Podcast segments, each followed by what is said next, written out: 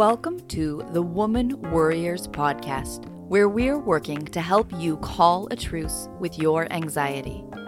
The information in this podcast is not a substitute for seeking help from a licensed mental health professional. Now, here's your host, Elizabeth Cush, LCPC.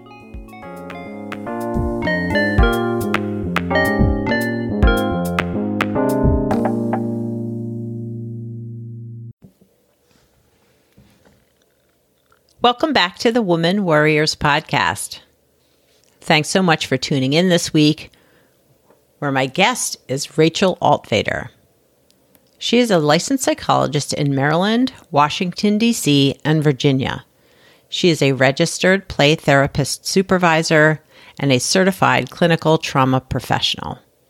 She is the owner of Creative Psychological Health Services, a psychologist at Gil Institute for Trauma Recovery and Education, an affiliate faculty member at Loyola University in Maryland, the president elect of the Maryland, D.C. Association for Play Therapy, and the continuing education director of Starbright Training Institute.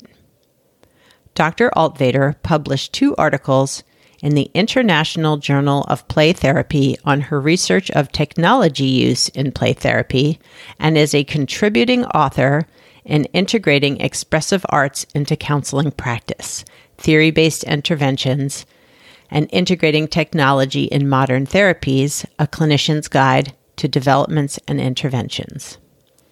She is the recipient of the 2019 Emerging Leader Service Award from the Association for Play Therapy, the 2018 Outstanding Play Therapy Research Award from the Maryland, D.C. Association for Play Therapy, and the 2018 Distinguished Alumna of the Year from the Chicago School of Professional Psychology, Washington, D.C. campus. Today, Rachel and I are going to be exploring kids and video gaming. I've had some requests from parents who I see, but also um, from parents online asking to have a conversation about this. How much is too much? Are video games okay for kids? Is it causing more additional stress or disruption in their communication and socialization skills? So, we're going to explore that topic with Rachel today.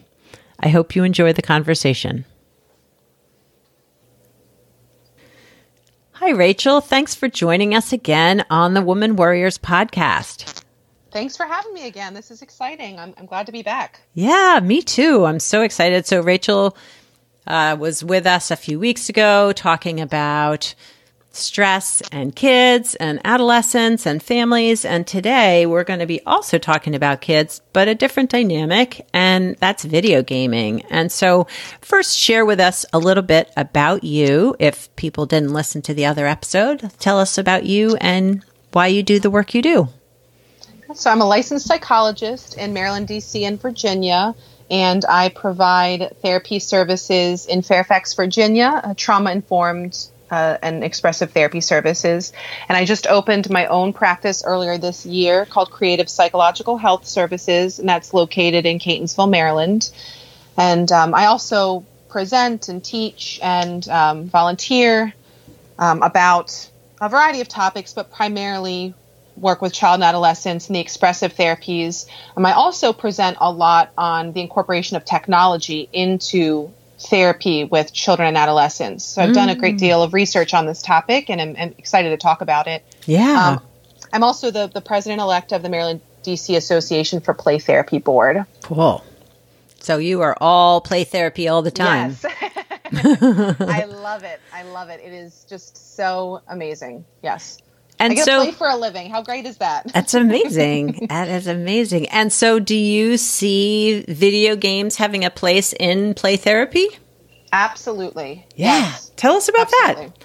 So, for starters, children and adolescents come in and talk about technology all the time. They either talk about social media, they talk about video games, and usually it'll kind of spring up whatever the popular video game is at that time. So, several years ago, Um, it was this fear-based video game called Five Nights at Freddy's, which was uh, a very scary video game. app. Yeah. And then there is um, like now is Fortnite. Yeah, and, yeah, yeah, um, I've heard a lot Roblox, Minecraft was one. So they it comes up all the time in discussion. Um, I actually am very intrigued as to what draws children and adolescents to these particular games. Hmm. So a lot of times as adults, when we're unfamiliar with a video game, we look at it and say, you know, Five Nights at Freddy's, for example, just very briefly for those of you who are curious, it's a video game where you take the role of the the security guard at nighttime.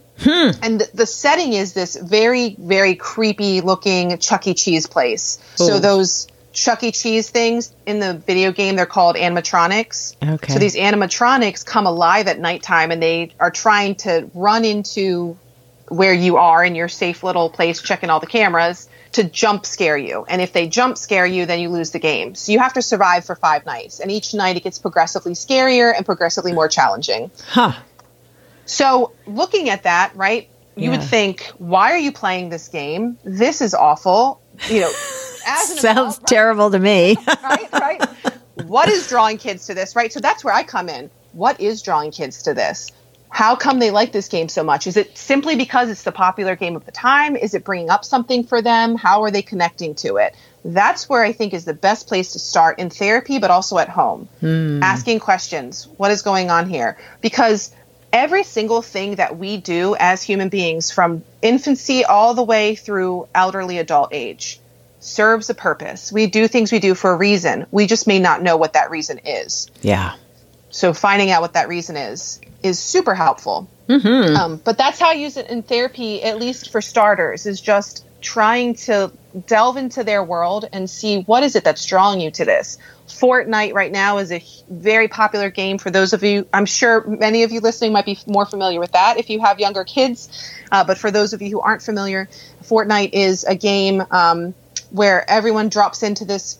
Uh, I might not even be explaining it properly, but they everyone kind of drops into this uh, world, and then everyone basically kills each other, and then the last person standing is the winner. Wow. So right, and you you view that and, and say why why would you play this video game where you're killing everyone, and that brings about a whole slew of ish, of concerns and issues uh, for parents. of course.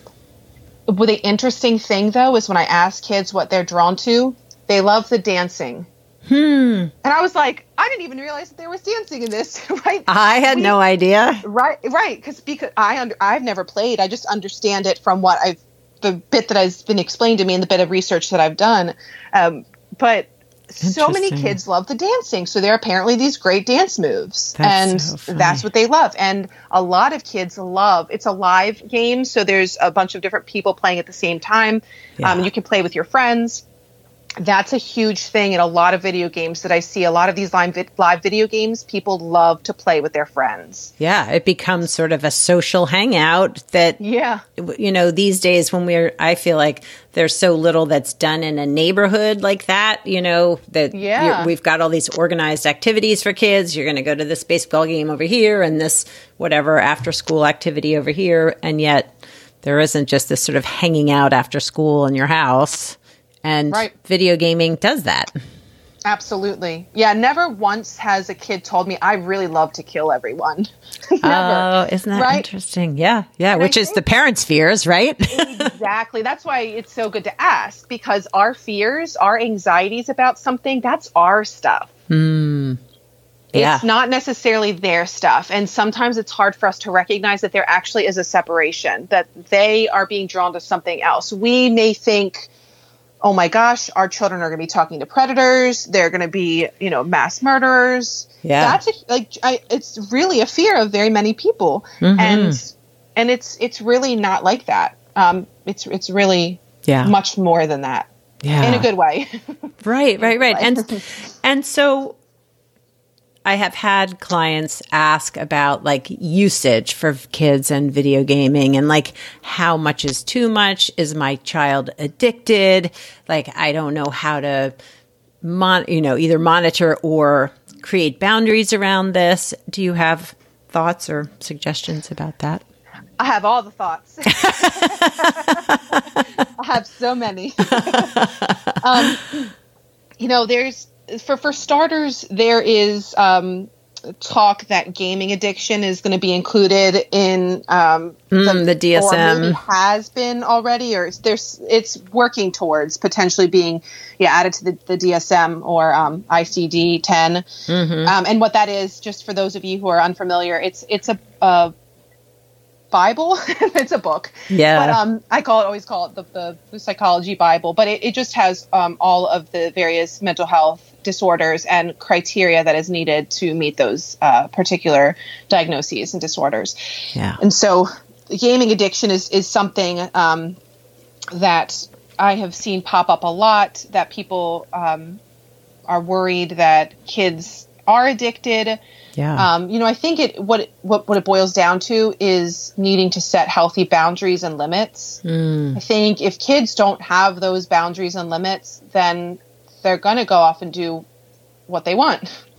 With and anything, it doesn't have to be anything. just right. Yeah. Yeah. Oh, yeah. Absolutely. Yeah. Um, you know, and, and something too that I always like to to add in when I'm talking about technology with anyone is be good consumers of the research. There are so many articles out there that says technology is the worst. Mm. It's ruining your child's brain. And then there's other articles that technology is amazing and it is the best thing that ever happened to mankind. I mean, I'm being a little exaggerative, but that's really how these headlines read. Yes. And so I'm sure a lot of people have seen a lot of you who are listening have probably seen these articles that are on one side of the spectrum or the other and a lot of times we gravitate towards what our thoughts are. So if we think technology is great, we'll gravitate towards those articles. If we think technology is awful, we will gravitate towards those articles. And now and that then, we know more about Facebook, we know that they will feed us the articles that we gravitate towards. and then say, see, it's popping up on its own. Exactly. Exactly. yeah. So I think if you are worried about your child being addicted to technology, do some research but be a good consumer. Mm. You know, some of these articles that are put out, the layperson doesn't realize it's an opinion article. Right. And it is some Joe Schmo typing at their computer talking about stuff that then, doom and gloom. Yes, and then we read and we panic. So with the um, with the particular, you know, gaming being a disorder, I mean, I, have seen, I've watched a, various um, like videos where there's something called like the 30 day blackout where um, you're able to or you technology is removed from the home or from that person i think it's usually from the home mm-hmm. um, for 30 days you know and and it's kind of like a a, a detox, detox, right mm-hmm. which i think can be wonderful if if it is to the point where it is a problem and it feels like a problem it's creating issues at home the child isn't sleeping it's it's becoming more where it seems like it can be more addictive mm-hmm. then i think an intervention like that could be beneficial but i think sometimes too that people get so anxious about the possibility that oh gosh my child is playing video games they do it all the time they're addicted without really understanding why they're playing and then automatically want to detox or you know mm-hmm. take these more um, serious measures when really we miss the whole point that the child is just trying to connect with their friends. Yeah. Or they feel so, you know, burnt out from from school. We were just talking a couple weeks ago on on the stress at school and how, you know, that's a lot for adolescents to handle. I mean, they may come home and want to decompress yeah. and play video games with their friends. Right. And it doesn't mean they have a problem. It doesn't mean they're addicted. It just means they that's their their escape. Yeah, this is their way to sort of de-stress and come down from that that highly competitive or whatever whatever's absolutely. going on. Yeah. yeah, absolutely. Yeah. And I know just from talking to parents that the video game, you know, sometimes creating the boundaries can create conflict in the family because the mm-hmm. kid wants to play X amount of hours and the parents are saying, no, no, no. Um, do you find that in your practice with the kids where the kids are going, "Oh my gosh, my parents are so terrible cuz they're making me not, you know, not allowing me to play when I want." Yeah, I mean, it, it does come up, and I think that um, you know that's where it's helpful to provide additional guidance to families on how to set limits, um, mm-hmm. um, which I'll talk about in just a minute. But yeah, you know, I think that again, especially adolescents, they are entering the stage of, of, of, independence, autonomy. I mean, I guess that really starts as you're younger, but yeah. But as you're entering into young adulthood and trying to make your own decisions, adolescents do not want mom and dad to tell them what to do. And if they say, do not push the red button, what is the adolescent going to do? They're going to push the red button. They're going to complain no matter what because oh that they want to be able to do what they want to do. And that's just so developmentally appropriate. And I know it's a headache and it's frustrating and it's hard to deal with. It's just developmentally where they are. Yeah. Um, so they're going to throw tantrums in their own adolescent way. They're going to say you're the meanest and the worst. And as parents, it's your job to set those limits and set those boundaries. And and I feel like if you're able to speak with them about what they're drawn to and you're able to understand and enter their world a bit, that they probably would be more understanding. Mm. Because if you're trying to meet them where they are, then it is more likely that they'll try to meet you where you are and not mm-hmm. even maybe sitting down and watching them play video games if you're okay. If I mean, if that's okay with them, because that might be their space. Like, uh, you're cramping my style, mom and dad. Like, get out. right. But um, right.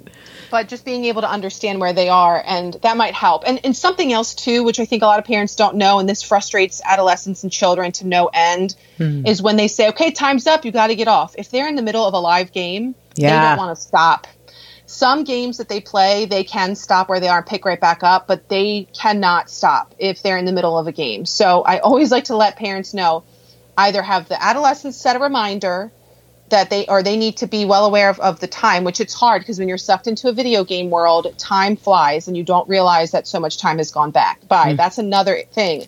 It's not that there's that. I mean, again, some kids maybe it's past the point of, of appropriate use, but for those who are using it appropriately, they may be on for a while because they just lose track of time. Right. Um, but uh, but maybe setting some reminders uh, mm. either on their phone, so you say, okay, you have ten more minutes to go. Um, so if you're in the middle of a game, this is the last game to play. Right. Um, or if a parent is going to warn them, hey, dinner's going to be done in 15 minutes, you know, and then dinner's going to be done in five minutes. Just be gentle with the reminders, mm. and the the ending of the video game will be a lot calmer than if you just abruptly say you need to stop right now and then it becomes this power struggle and then parents get mad and it just becomes this whole mess when it doesn't really need to be just setting some reminders and the that way the child or adolescent can finish where they are yeah um, getting um, prepared then, mm-hmm. yeah yeah and another recommendation so the american academy of pediatrics has put out some great tips and um, suggestions they have a family media use plan. And so that is where you can sit down with uh, your family and talk about, you know, what your values are and, and, where screens can be allowed and where it's not allowed. And so you can sit down and make this plan together. Mm. There's also um, like a screen time calculator on their website. Hmm. And um, you put in the amount of time that your child or adolescent spends at school in extracurriculars at job if that is is something that they do um, their homework dinner you a- add all the time in and then it'll estimate how much time to allow them to use screens based oh, on interesting the balance of everything else hmm. So that could be a good place to start. Yeah, um, especially if a parent isn't sure how much is too much. Yeah. Right? Yeah. Yeah, and, and you know, I always want to recommend too. You don't have to be rigid with it. You know, use it as a guide and f- see what works for your family. There might be some days where it's just not possible to have that much time, and other days that it's fine. Weekends are different. Right. It just depends. So, yeah. um, you know, just kind of be more flexible. Maybe if if you're okay with it, have a conversation with your adolescent and see what they you know what they think. And that way they at least feel like they have a say in it as well even though the ultimate decision is the parents. Yeah. Well and i think i think sometimes what can happen in families is you know either one parent or both like the the intention is good that they want to set limits that they want to be on top of this and be consistent. And yet mm-hmm. from day to day maybe either depending on which parent it is or what the mood of the parent is, like the the expectations might shift where yesterday you said it was okay and you let mm-hmm. me be mm-hmm. on it for three hours and now today you're telling me I, I don't even have an hour so mm-hmm. talk to us about consistency in terms of of setting limits and things like that Yeah, I'm so glad you brought that up because this goes hand in hand with that rigidity piece, right? Mhm. It's so good to not be rigid. Yeah. Um, you know, and and I think setting that expectation with your teenager to say there are going to be some days where you'll have more time and some days where you have less time. It just depends on the day. You know, Mondays you have this, this, and this, and you're only going to have a half an hour to be able to play with your friends. Whereas Tuesdays you have this and this, and you have more flexibility. So just being open and saying, you know, we just have to see where it's going to fit and how it's going to fit and what's going to work best for you and your schedule. Yeah, um, versus saying like you have two hours every day and that's all you get, mm-hmm. or one mm-hmm. hour, or whatever it is. Exactly. Yeah, because Hmm. especially when it comes to this this screen time suggestion, you know, then I could see you saying, okay, it says two hours right here. It says an hour, thirty minutes, or whatever it is. Okay, this is what it's going to be every day, and it's just that's just not feasible. Every day Yeah. is different. Yeah. Um, and you know, and something else that you can do too is if you notice that your your teenager is doing a great job with school and you know they're on top of their their grades and their their requirements and whatever it is that they're working on, then you can say to them, you know, I've, I've noticed that you've been working really hard. I want to give you a little extra screen time tonight or this weekend or whatever it might be. So you can see, you know, the, or they see, oh, I do what I'm supposed to do. I get rewarded with additional time. It's a nice built in sporadic reward if you want to implement that at home. That's totally up to you. Yeah. And what about using it as punishment? Like I'm going to, you know, you're supposed to, you know, the the family guidelines are we're going to have 1 hour a day and suddenly things aren't going so well, the child is misbehaved or I don't know what, got a bad grade or something and then mm-hmm. you're like, "Nope, sorry, no screen time for you." Yeah, so again, setting the expectations up front. So when you sit down with your child and say, "Okay, this is what, you know, we're going to start to implement. It's going to vary day by day. If you don't do what you're supposed to do at school, at home, wherever, then it is possibility that it will be taken away. Yeah. Anytime you take anything away from a child, they need to know how long it's going to be taken away. There have been times where I've worked with kids and their computer has been taken away indefinitely. Hmm. They're not going to try to, this child in particular was not trying to work towards getting it back. Why am I going to listen? Why am I going to follow rules if I don't, if I'm not going to even be earning anything back? So anytime you take anything away, even if you need to talk it over with your partner or to think about it, that's fine. But come back, you know, relatively quickly after you set whatever limit and give an ex- expected time it, you will be able to get this back as long as you do X, Y, and Z, or you will be able to get this back. You know, your punishment is that this is taken away for two days, a week, a day, whatever it might be. Yeah. So just Yeah. set the expectation very clearly and then follow through that way. Yeah. Kids and teens are super perceptive and they know how to sometimes manipulate things. Mm-hmm. And um, if they know that there is an in where they can try to say, but but if I do this real quick tonight, well then can I get it back? If you've already set the limit, you need to stick with the limit, and um, and so it's better And to maybe set through. yep and follow through. So instead of saying you're going to get t- this taken away from a month, like that is really It's so unrealistic and it's a lot and yeah. So you could say this is taken away from ton- for tonight. You have to do your homework. If, as long as you get your homework done tonight, then you will be able to, you know, receive your privileges back tomorrow. Yeah. If you don't finish it by tonight and you still aren't getting your work done, then it will be taken away tomorrow as well. And then when tomorrow comes, set the expectation for that day and or the next day. Yeah. But so, I mean, and if you if it is something where you want to punish for a week, then that's that's your choice. Absolutely, I, I do not step on parents' toes. Every every family operates differently, and I respect that. It's just if you give this very long time, um, then it's not going to necessarily help the child reinforce um, or cease any behavior yeah. that you they- don't want. Yeah, they don't see an end in sight, so why try to behave? Yeah, behave or listen Mm-hmm. or do what they're supposed to do. But also, really, I, as you know, having been a parent of teenagers, hard to implement long-standing sort of punishment because it's on us to do it to make sure we're following through. And Yeah. do you really want to have to think about it for a month? I don't know, or hear about it for a month. Well, and then you forget, right? And, then the whole- or, or, and you know, kids, uh, they they find a way. They find a way around it too. So, Mm. Yeah, um, yeah. something may be taken away, but they may be trying to find other ways to still get that particular need met, and thus the Yeah. The consequence isn't really reinforced because they're finding a different way to go about things. Yeah, right. Go to a friend's house or do it when the parents aren't home or whatever. Yeah. Yeah. Yeah. Wow. So, any uh, tips or resources that might help parents? You suggested the American Academy of Pediatrics, so I'll Mm-hmm. include that in the show notes. But what else?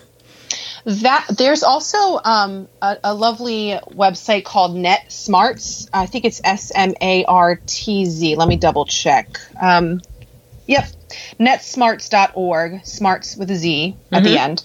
Um, but it is all about internet safety. So this is a little um, just a slightly away from video games, but I think it all goes hand in hand because it's all internet. It's all you know Online stuff. Yep. Yep. Exactly, exactly. But it's online safety for educators, parents, and uh, children. Oh, nice. So there's different teaching resources, training resources, videos. Um, it's it's just really it's great. And I don't recall if they talk about various apps. They might. There's uh stuff about online privacy. Uh, what do your children do online? There's a, a gaming. There's some information there about gaming, social media. Nice. Um, so th- it's just a great website to to click through. cool. So that's another one. Awesome. All right. Well, how do people find you, Rachel? Um, so I am in the process of getting a couple websites up and running. So right now, the most consistent, speaking of consistency, the most consistent place um, that I'll, I'm posting uh, is uh, on Facebook. I have a, a professional page. It's facebook.com slash dr doctor uh, period. And my full name, Rachel Altvater. Nice. and um, and I post every day during the week um, at a consistent time. I have uh, either an article or an inspirational quote or something um, that you can keep up with Nice. at this time. Cool. Cool. I will include that in the show notes as well. Awesome. Well, thank you so much for being a guest today and talking to us about video games and kids and families. I really appreciate your insight. Thank you so much for having me back. This has been so wonderful, and I hope you all have a great day. Thanks. Thanks again for tuning in to the Woman Warriors podcast this week with Rachel. I really enjoyed her insight about video gaming. I came into this conversation assuming she was going to tell us how terrible they were and that parents need to get kids off video games and being more, you know, get them into more face to face activities. And that was not the conversation at all.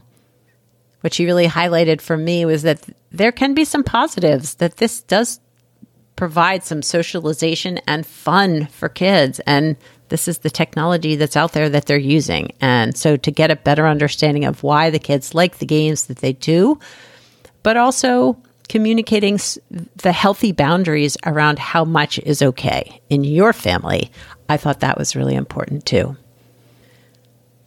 i hope you found it helpful if there are topics you would like covered on the podcast, please reach out, womanwarriors.com. Click on the contact me button and shoot me an email about what you would like me to talk about. I hope you all have a wonderful week. Ciao for now from this woman warrior.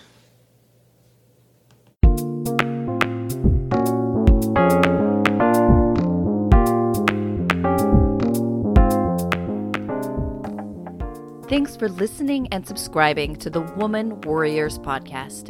Music was written and performed by Andy Cush. If you'd like more information on this episode, you can find the show notes, the resources shared today, and links to the guests' profiles at womanwarriors.com.